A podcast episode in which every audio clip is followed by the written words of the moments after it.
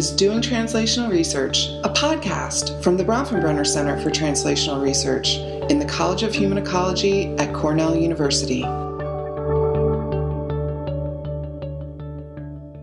Welcome to Doing Translational Research, a podcast of the Bronfenbrenner Center for Translational Research. Uh, my name is Chris Wildeman, the director of the center and the usual host for this, not always, I think. Um, and I'm here today with um, my friend and sometimes collaborator. We've written together three or four times, right? Um, Emily Wang. Um, I have Emily's long bio in front of me, but I'm just going to talk about the things that I want to talk about instead. So, um, Emily's an associate professor of medicine at Yale, um, and her work is mostly on sort of folks who are either currently incarcerated or transitioning out of the criminal justice system. And so, so welcome. Thanks Thank for um, joining me on my couch that you said is too large and uncomfortable. It um, is. It is. Um, so that will now be documented. Great, great. I have a preference for uh, seating that would accommodate people that are a little shorter in stature. Yep. Even though you're five five, I so am. you're not. I am. Anyway, the couch is not comfortable apparently. Uh, so the uh, this is the first time we've had somebody on who is an MD. Um, and also does research. So I, I wonder if maybe you could talk about sort of the medical practice component of what you do first, and um, if you could talk maybe along the way about how you kind of expanded out from um, physician to also you know really top notch researcher in this field, that would be great. Sure. I am uh, very excited to be the first MD on this podcast. So, you know, um, as you know, I'm a practicing uh, primary care physician trained in internal medicine um, and came to this work in kind of in. Uh, uh, it was a fluke. I, I wouldn't say that it was like my aspiration all my life uh, to really have a career focused on uh, the health of people that have returned home from jails and prisons, but have come to it and uh, find it quite rewarding. And so, uh, my daily practice is one where I see patients uh, that have come home from prisons and jails. I currently practice in uh, New Haven. Um, and we have a targeted program embedded within a community health center, really focused on the health needs of individuals that are coming back from uh, the correctional system. And, um, and in particular, practice uh, in a program uh, that I co founded and then as part of a larger network of primary care practices across the country that are really focused on caring for people that have come home from correctional facilities.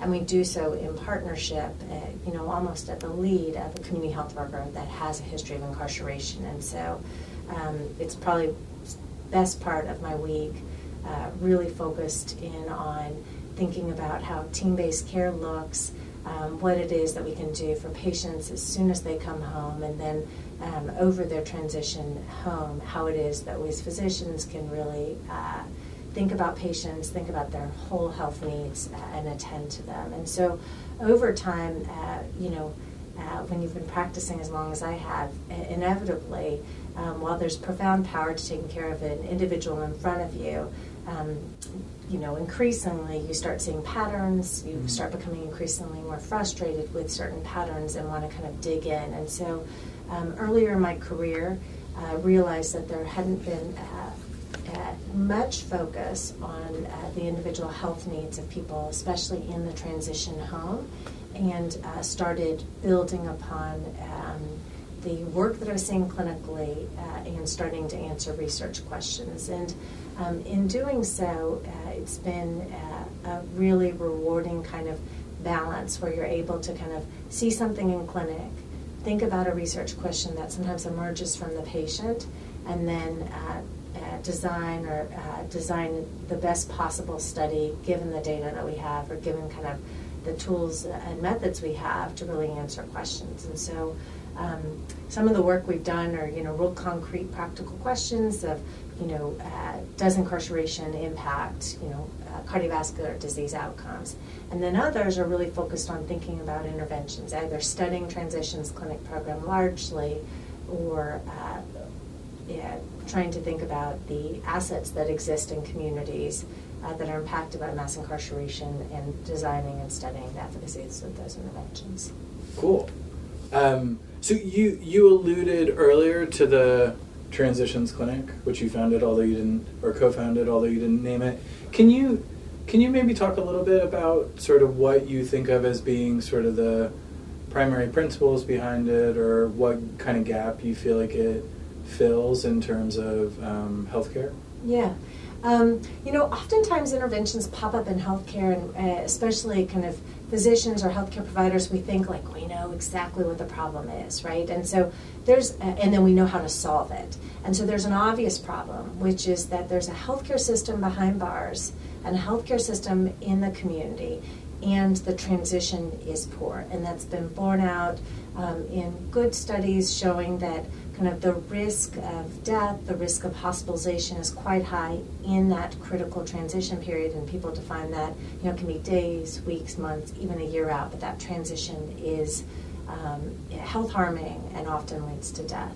Um, and then the question is how do you how do you intervene on that high risk time period? And so um, you know if there's one thing that you see kind of clearly over and over are that interventions often don't work if there isn't real investment at the patients, the communities that are most impacted. And so I had the good fortune of, of kind of being obsessed with this problem earlier on in my career in San Francisco, where there is a robust, long standing community of uh, civil rights activists.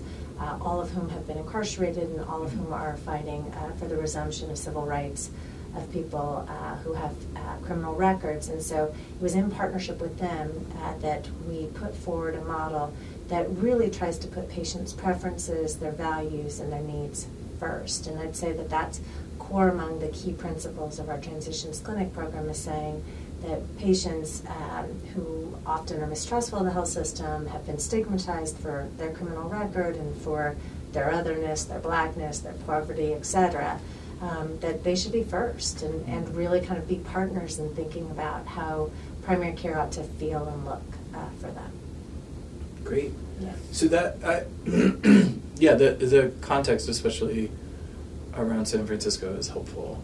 I, I guess that I mean I do want to get to research at some point, but I had another question first. So Sure. that one thing that um, one thing that has struck me as really interesting, and it came up in the talk a little bit yesterday, um, is so you know you founded the Transitions Clinic, you've put a tremendous amount of time and energy into it, and you're simultaneously trying to do these really rigorous evaluations of that program. And I guess it, it would just be interesting to hear you talk through sort of the tensions or how you feel about like you're basically like evaluating like how your baby's doing. In some ways and, and so it just it would be interesting to hear you talk about that a little bit. Yeah, you know, I think I'm, um, yeah, certainly I want to, you know, be honest with myself is that um, this program does, uh, in the network of people uh, that are in our network,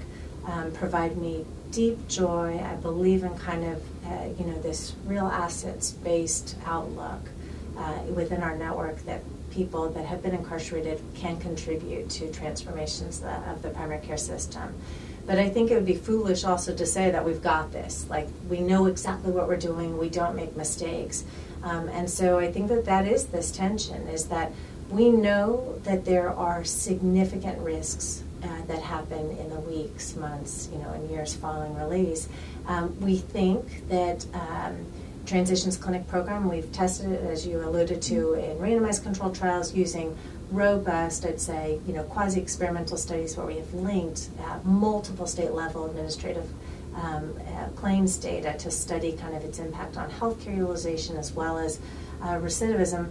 But the story isn't done. And so, to me, I mean, I think that that's the real combination of that art and science, which is you have to leverage the best possible science, you know, randomization when possible, um, especially when putting forward programs that are um, really do have an impact on patient lives. And so, um, I do think that that's a tension. I also will acknowledge this that oftentimes you're like, you're evaluating your own program. Um, what's clear to me is, you know, I, I uh, the studies that we do, um, the analyses are done either outside, so you know I don't have access to the data where you can kind of game the system. We right now are about to start a randomized controlled trial of six transitions clinic network sites and studying kind of its impact on opioid use disorder. And again, these are six sites that all fall outside of New Haven, and so mm-hmm. I'm cognizant of that tension also between researcher as well as practitioner, and kind of um, where there might be ethical concerns or uh, worries about uh, how the research is being implemented. Yep. No, that makes that totally makes sense. So okay, to to switch exclusively to research. So what would you what would you say are sort of the two or three kind of big questions that you try to answer in your in your research? Yeah. Um, you know, it's interesting. So I would say that there are some kind of pragmatic, solid questions uh, that need to be answered. They're not necessarily always the things that fire me up the most. Um, but there are questions that I think are important and critical to the field. So currently, uh, you know, we know that people have high risk of dying from heart disease and kind of disproportionately higher risk of dying from heart disease post release, the same with cancer, the same with opioid use disorder, et cetera, et cetera. But we don't really know uh, what are the mediators, like where are the mm-hmm. intervention points. And so mm-hmm. currently we have um, some studies focused on the epidemiology of uh, why incarceration might put people at increased risk for poor cardiovascular risk factor management disease. Similarly, we're looking at uh, studies mostly epi focused. Um, a mixed method study where we're linking the cancer tumor registry of Connecticut to uh, the Department of Corrections data and looking again um, where are why are people within Connecticut that have cancer what's putting them at greater risk? Are there certain cancers uh, et cetera that are um, either uh, disproportionately higher among those that are incarcerated? And then is it delays in care? Um, where are the delays in care happening? Why are the delays in care happening? And then able to focus interventions. And so I'd say that's one group of questions that I think are important. Um, they're not particularly sexy, but they're important to answer so that we can then get to interventions. Um, the other part that I think is really critical, uh, and, and these are really focused at the individual level, and you and I have had conversations before, we've talked where, you know, uh, really in a lot of different ways, the individual level impacts of incarceration on health have been pretty well documented.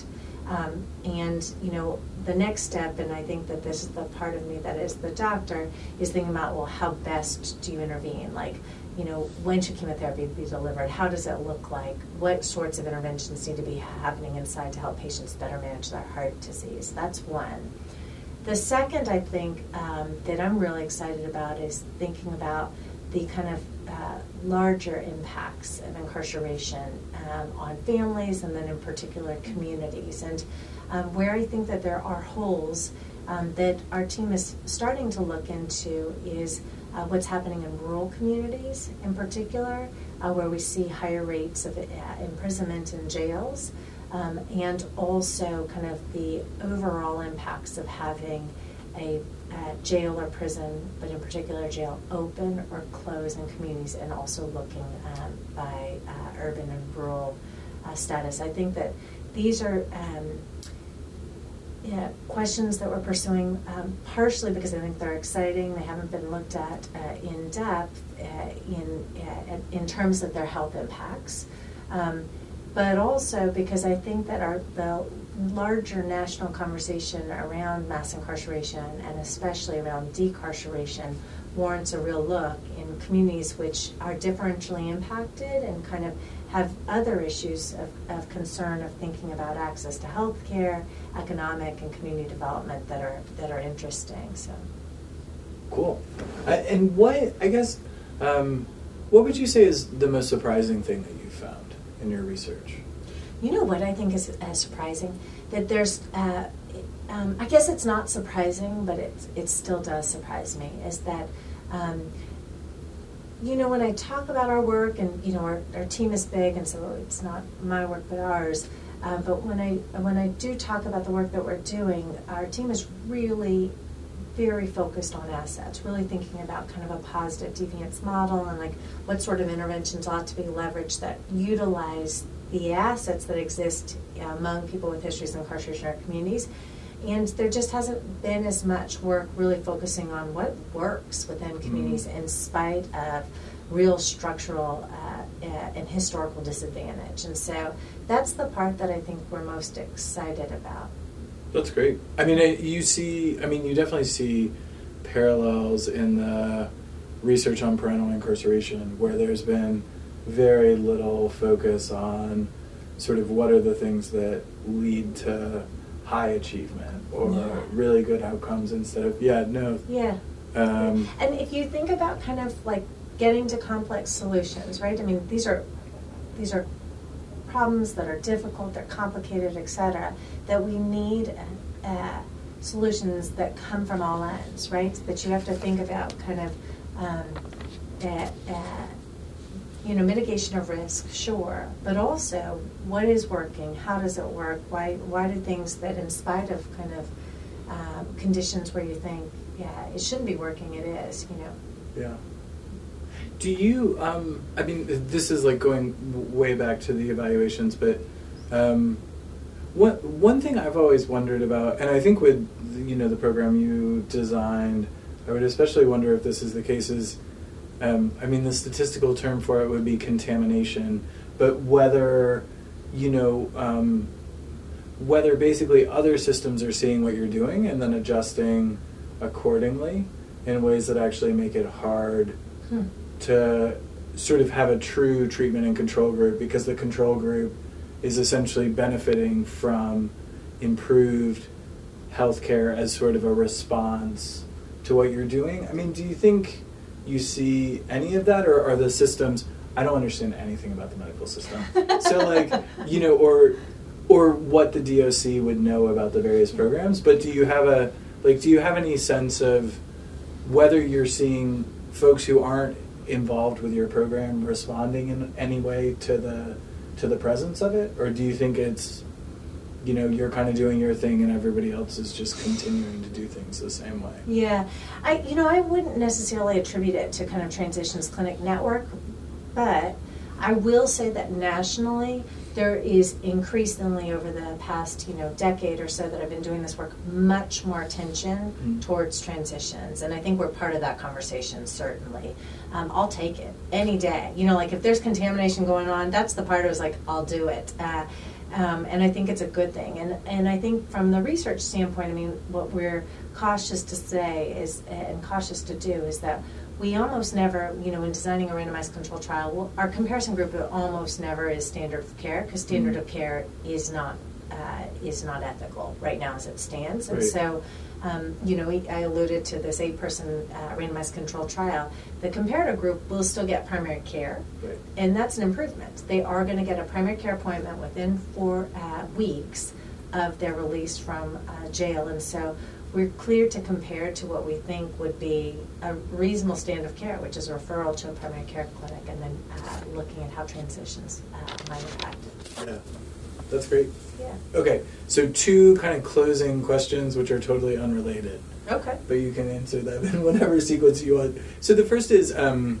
and you talked about this a bunch yesterday, but m- most or almost all of your all your work that involves primary data collection is community-based participatory research, which um, is a is sort of a specific kind of translational research. But it would be interesting to hear you talk a little bit about um, what you'd most want researchers who haven't used those methods to know about them. Um, and then also, you know, maybe what, based on your research experience more broadly, you would most kind of want folks to know either about formerly incarcerated folks or communities they live in or the healthcare system or any of those things. Two very different questions. All right. Well, I'll tackle the first, and I might need a reminder about the second. I might too.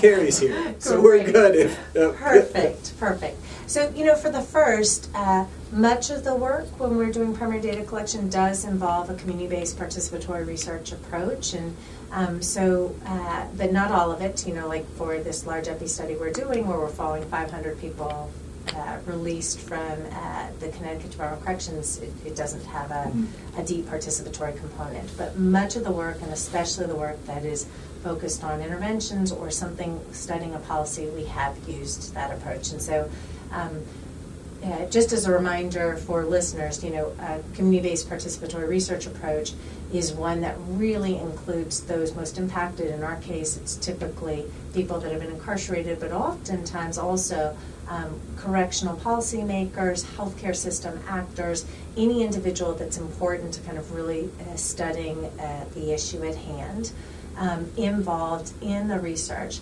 from the very, very beginning. So the design of the, re- you know, thinking about the research questions, what are the questions that are most important to them? Um, they typically emerge from those uh, kind of different sorts of actors. Um, through to the design, through to the implementation, and then uh, the uh, actual kind of study conclusion, and then importantly, the dissemination. And so, you know, uh, for me, um, that work, I mean, I think it's important to know that as you, you know, when I describe this process, what it is is, um, what it isn't, I'll start, is, you know, some people describe it as like a soft science, or it's real nice, or that feels good. And in fact, in practice, um, I don't think it's any of that. We've used a participatory approach for randomized controlled trials. We've Mhm. used a participatory approach for survey design. You can use participatory Yeah. approach for almost any study. And what it has been, though, is a source of assuring internal validity, external validity, participation rates are high, you're asking the right sorts of questions, you can focus in on a survey, and you think you've designed the best possible survey as a researcher. And then, you know, and, and I'm a practicing physician, I take care of those folks, and then your survey's crap. You've Yeah. given it to, you know, like you've involved them, they're like, this is what you're using? Like, are you kidding me? And then you got to go back to the table. And so, again, it, um, for me and our experience, um, it has really uh, ensured that the work um, is of highest quality uh, Mhm. science where, you know, given kind of limitations. And so, um, the second I would say is that, uh, you know, I often, especially for younger researchers, they're like, this is amazing, this participatory work. And it is. It's incredibly, you know, deeply joyful. It's really rewarding, but it's also hard. It's really time consuming. Um, it pushes you up against, you know, for us, again, we hire people with histories of incarceration. And so what this means is that you can train a cohort of, of individuals who you love and respect. And because they've been incarcerated, they too, you know, we've had experiences where they've been reincarcerated Sure. they're at higher risk for poor health outcomes. They've been hospitalized for myocardial infarction, a heart attack, and so you know uh, there's real difficulties in executing um, grants. And so I think it's important to you know learn from someone that's doing, realize that your timeline has to be a little bit longer, Mm. your budgets have to be uh, oftentimes more. And even especially complicated, I think the participatory budgeting is also a complicated part. And so it just takes much more time. It's, uh, you know, you think, oh yeah, this is just going to roll out quick and we'll do some participatory work. It's just never the case. And so I think that those are the kind of two things I would say about that work. Um, it is uh, something that for me, uh, well, I have a hard time even saying this out loud, but I've been in New Haven for more than a decade now. And it is one of these things where, um, you know, these partnerships kind of uh, build and grow over time, and, and that is transformative both on both ends, like the academic and then uh, the community partner. We've really grown together in our research. Cool. Um, all right. So I think I've kept you for long enough. Um, so thanks so much for joining us. it was Sure, fun, thank and you. It's always nice to learn more about your work and get to hang out. Um, and uh, yeah, so that's it for doing translational research. Thanks Great. for thanks for joining us.